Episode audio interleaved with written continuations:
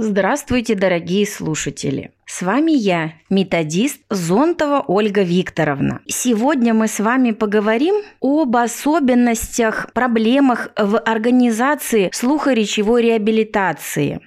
Какие-то основные темы обсудим, какие-то основные аспекты. Я расскажу вам свои соображения по этим вопросам. Если говорить про слухоречевую реабилитацию, то, во-первых, мне хотелось бы сказать о том, что этот процесс у нас с вами должен быть системным. Мы с вами говорим не непосредственно о развитии слуха у ребенка, о развитии речи у ребенка, как отдельных процессах, мы с вами должны говорить и думать об этом процессе как о неком целостном процессе, не отдельном от ребенка, а совместном вместе с ним. Мы говорим о системе всей как таковой, это ребенок и его вот эти процессы. Мы занимаемся не развитием слуха и развитием речи и общим развитием, а мы занимаемся с вами развитием ребенка в целом, как такового. Это как сейчас современные подходы в медицине. Мы лечим не болезнь, а лечим человека. Точно так же и здесь мы э, занимаемся не каким-то отдельным аспектом, а мы сразу подходим ко всей системе ребенка. Это его и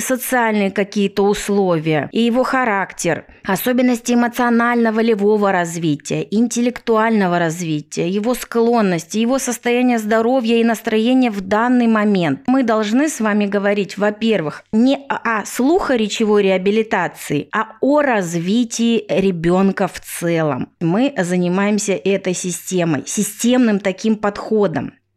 Это с одной стороны системность. С другой стороны поняли, что как бы самое главное видеть ребенка в комплексе. Мы берем систему. Ребенок – это система. И развиваем его полностью, комплексно. С другой стороны, если мы говорим с вами о системности, на мой взгляд, мне хочется сказать, что системным должен быть и подход, именно педагогический, коррекционно-педагогическая наша помощь с вами, которой мы занимаемся, она тоже должна быть системной. Мы не хаотично должны подходить к процессу процессу развития ребенка, а подходить э, системно, этапно. У нас с вами должна быть конкретная цель, конкретные задачи, проработанные методы, материалы, которые мы с вами используем, содержание работы должно быть обязательно рассмотрено и, естественно, оценка итогового результата, чего мы с вами добились, то, к чему мы с вами стремились. Без такой системности работа, на мой взгляд, получается достаточно хаотичной хаотичная. Надо мной очень часто умиляются родители. Опыт работы у меня уже достаточно большой в области реабилитации детей, а, слухоречевой реабилитации, не только детей с нарушенным слухом. Я до сих пор, когда готовлюсь к занятиям, я всегда к каждому занятию пишу конспект для каждого своего ребенка или взрослого. Я пишу план, конспект, и после я составляю программу домашнего задания. Это делаю я на постоянной основе. И в своем плане-конспекте я обязательно пишу цель, что мы развиваем, задачи. И дальше уже чуть подробнее прописываю содержание с какими-то методами, конкретными играми и упражнениями. Я придумываю на свое занятие не конкретно игры и упражнения, не в этом суть реабилитации. Я придумываю для своего занятия то, чего я хочу добиться от ребенка. Я пишу, например, «А сегодня мы будем заниматься вызыванием там таких звуков каких-то конкретных или звукоподражаний или каких-то междометий. Прописываю, что вот так мы будем делать. Это у меня в задачах. И дальше я подробно уже для себя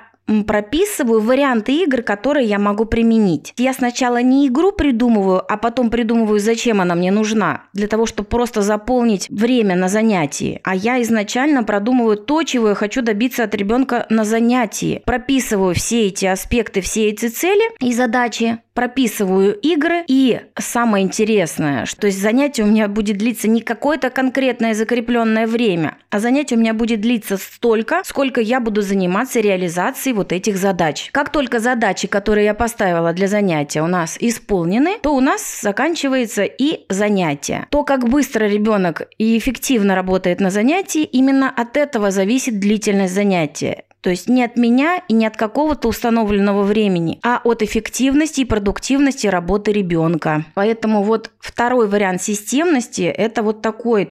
у нас должна быть системность, этапность реабилитации и слухоречевого развития. Более того, мы должны с вами не только одно занятие конкретное видеть эту систему, что мы сейчас будем с вами делать, а мы изначально уже, когда берем ребенка себе на занятие, мы продумываем вот этот комплексный системный план, что мы хотим, в какие периоды и этапы нашей реабилитации добиться. И рассматриваем эти этапы формирования. Первый этап у нас будет самый простой. Допустим, он у нас по плану будет длиться две недели. Потом у нас второй этап, он э, уже усложняется. Могут быть даже те же схожие у нас цели и задачи, но у нас идет совершенствование того, что ребенок приобрел на предыдущем этапе. И, допустим, этот этап у нас может длиться два месяца.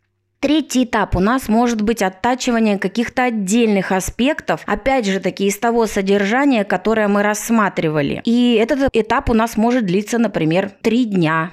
Мы сами с вами прорабатываем вот эту этапность. Но, как я уже говорила, она должна быть у нас продуманная и продуктивная мы разрабатываем эту систему, этот комплекс, и мы начинаем от формирования формирования самых простых навыков. Дальше мы занимаемся их развитием и формированием уже более сложных каких-то у ребенка умений. Дальше мы занимаемся их развитием. И вот так такая поэтапная, планомерная, усложняющаяся работа у нас способствует как раз плавному, спокойному развитию слуха и речи у ребенка. И э, вы знаете, какие цели поставлены, когда вы планируете добиться определенного результата. И родители знают, э, близкие самого ребенка. Если ребенок у нас взрослый, ребенок может знать о плане, который вы подготовили и на каких этапах чем будете заниматься. Поэтому очень важна и системность, и в таком русле. Мы с вами рассматриваем системность развития самого ребенка и системность, этапность подхода к самому ребенку, планомерное поэтапное развитие и включение различных аспектов развития самого ребенка. Это не только упражнение для развития непосредственно, исключительно слуха, например, выработка условно-двигательной реакции, которую можно также использовать для развития эмоционально-волевой сферы, усидчивости, внимания. Мы каждое задание продумываем, и оно у нас многоаспектное, оно у нас для развития разных возможностей и особенностей. Главное это понимать. Первая проблема вот в реабилитации такая большая, с которой сталкиваешься, это отсутствие вот такой системности. Поэтому всех призываю продумывать и относиться к слухоречевой реабилитации именно системно. Мы говорим с вами о системности. В чем еще сложности у нас? Это в самой организации и в кадровом обеспечении, в том числе реабилитации. А если говорить об особенностях, то территория страны у нас достаточно большая. Очень много отдельных э, отдаленных, углубленных территорий для проживания. И не всегда, к сожалению, родители могут найти специалистов, с которыми они могут консультироваться или заниматься. Есть такая проблема проблема, да, и наша страна, наверное, в этом отличается от многих других стран, где более плотная загрузка проживания, поэтому специалисты находятся в ближайшем доступе, так сказать, для занятий, для консультаций. У нас вот есть такие особенности, да, территория огромная и большое удаление между разными городами и какими-то другими населенными пунктами. Есть у нас такие территории. И не всегда родители могут найти для себя специалиста, сурдопедагога, логопеда. Кому-то нужны другие еще специалисты, например, психолога или преподавателя предметно-практической деятельности. Не всегда есть такая возможность. А, но мы с вами забываем о том, что лучше лучший педагог для своего ребенка – это в первую очередь родитель. И всегда подумайте, вспомните, в первую очередь нам специалисты узкого направления нужны для того, чтобы направить нас как, куда обратиться, как нам заниматься, с чего начинать, составить план, маршрут вот этих действий. А дальше уже на плечах и руках родителей основной как раз труд лежит для того, чтобы социализировать, интегрировать ребенка, для того, чтобы активизировать эту окружающую среду речевую, в которой находится наш ребенок. И речевая среда является ключевым моментом в развитии слуха и речи ребенка поскольку речь как речевая деятельность развивается у нас в совместной деятельности по подражанию в первую очередь. И если ребенок у нас с вами слышит эту обращенную устную речь и слышит ее достаточно часто, то тогда он начинает ей и овладевать естественным, спонтанным образом. Ну, конечно, если у ребенка нет каких-то других особенностей, других проблем, которые помешают ему а, осваивать и овладевать устной речью.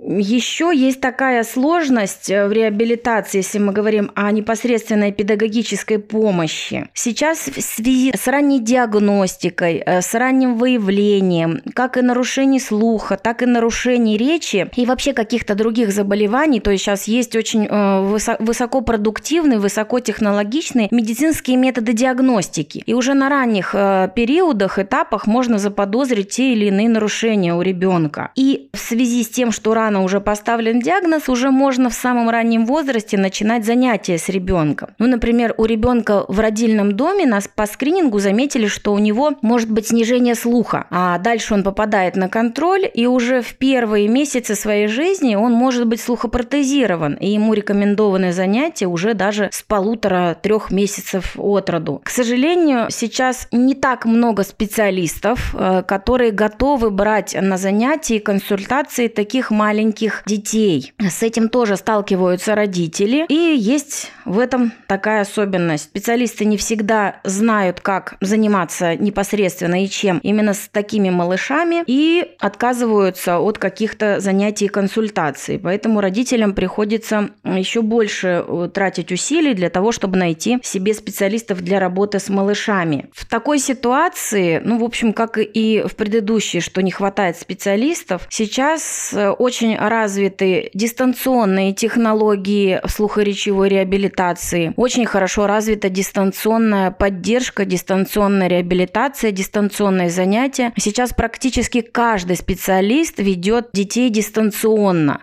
Конечно, есть в этом и нюансы в дистанционном ведении, но в любом случае родители не остаются одни, они не остаются брошены один на один со своими вопросами, какими-то высказываниями и всегда могут найти поддержку дистанционно. Сейчас повторюсь еще раз, что очень много специалистов, кто ведет дистанционный прием, и вы всегда можете обратиться дистанционно, а, проконсультироваться как минимум. При этом неважно, какой возраст у ребенка, ребенку не обязательно сидеть у монитора монитора и смотреть само занятие. Если это малыш, то консультацию непосредственно дистанционную проведет специалист э, для родителей, расскажет, что в первую очередь нужно сделать. Конечно, есть такая особенность, сложность и в организации дистанционной поддержки, дистанционной реабилитации, э, и разница во времени, поскольку у нас большая территория страны и другие, но все, все это может быть сглажено, все это может быть преодолено при желании обоюдном, как со стороны родителей, как основных и первых педагогов для своего ребенка, так и со стороны специалистов, которые хотят, может быть, не все знают и умеют, но хотят помочь э, ребенку, хотят помочь семье, всегда найдут у кого самим проконсультироваться, где изучить какой-то материал дополнительный и поймут и приобретут опыт и окажут пользу для родителей. Что еще, какой, э, какая есть проблема вот именно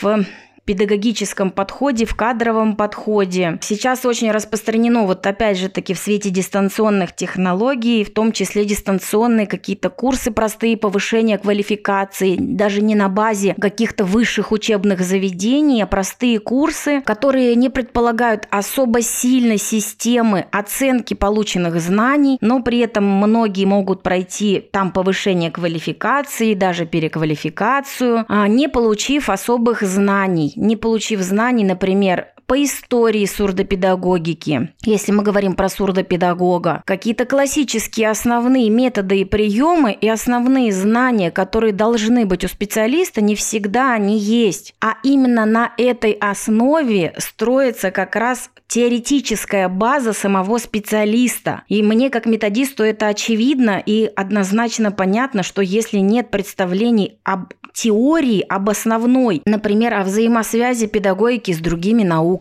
нет представления основ лингвистики, специалист не знает, чем речевая деятельность отличается от коммуникативных э, каких-то моментов, от общего развития, от языковой способности. То есть у нас есть речевая деятельность, языковая способность, они четко конкретные вещи в себя включают, описанные лингвистикой и психолингвистикой, и, к сожалению, специалист, который занимается развитием речи, не всегда это знает. Это тоже большая проблема, естественно, это накладывает отпечаток на саму работу. И на какую? Именно на системность. Когда нет базовых системных знаний у специалиста об основах каких-то таких вот глобальных представлений самой науки, то, естественно, и системного подхода невозможно организовать. Невозможно системно представить ребенка, невозможно системно представить саму реабилитацию. Именно поэтому все эти ключевые основные знания Берете учебник по науке какой-то, например, сурдопедагогика. Нужно знать, э, что это за наука, какие задачи, межпредметные связи, какие основные подходы есть в этой науке, какие основные теории. И только благодаря знанию основ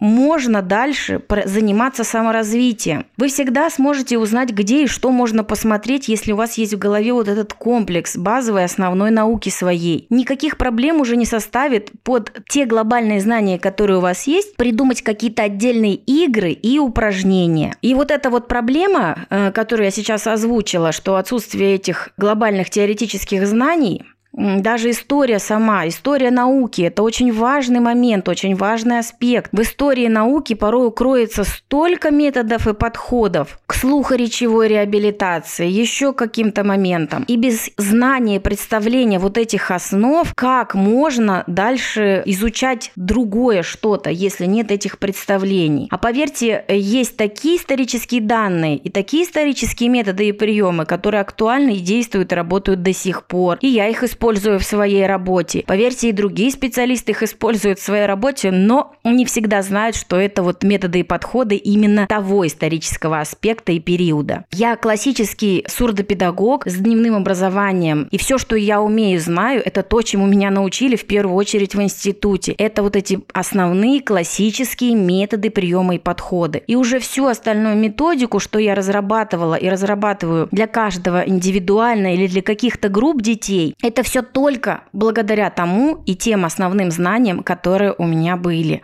и есть. И эта проблема системности как раз, и в том числе в теоретических знаниях специалистов, она еще такую за собой несет особенность, что зачастую, но это даже, мне кажется, больше прихоть родителей. Наша педагогика, наша методика, она превращается из учебной деятельности в досуговую. И вот в этом тоже большая проблема и большая беда. Родители зачастую воспринимают педагога как специалиста по культурно-досуговой деятельности, который еще дополнительно развивает или в основном развивает те или иные навыки, но обязательно должен развлекать ребенка. Безусловно, естественно, ребенку должно быть на занятии интересно и может быть даже весело, но это не цель занятия. Не ключевая цель развеселить и занять время ребенка. Час занятия, вот мы час будем заниматься. Нет, не в этом суть педагога. Суть педагога сделать что-то конкретное. Например, он поставлена задача сегодня выполнить механическую постановку звука к «все». Он выполняет свою задачу, если он выполняет ее за час, он выполняет за час, выполняет за три минуты, значит за три минуты. Но педагог – это не аниматор и не веселый специалист культурно-досуговой деятельности, который проводит время с ребенком, развлекая, веселя его, используя большое количество веселых, красивых, дорогих игрушек, интересных ребенку. Нет, педагог – это специалист узкой направленности четкой в своей области деятельности, и он должен добиться конкретных результатов. Естественно, есть педагогический персонал, который занимается и культурно-досуговой деятельностью, но это уже отдельная история и не в рамках нашей этой встречи, и не сурдопедагог, и не логопед не занимаются этим на занятии по слухоречевой реабилитации. Большая просьба ко всем и к родителям, и к специалистам. Мы с вами говорим не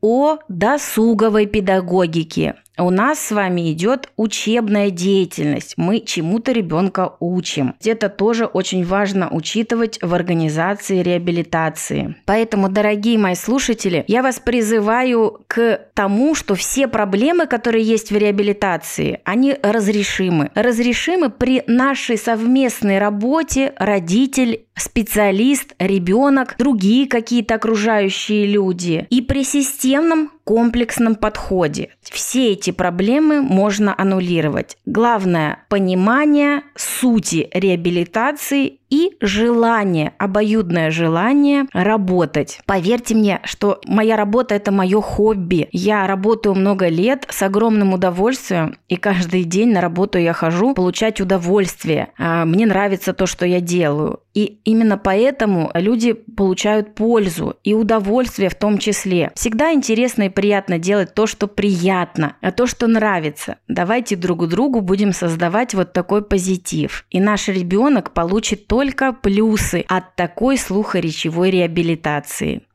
Успехов вам и вашему ребенку!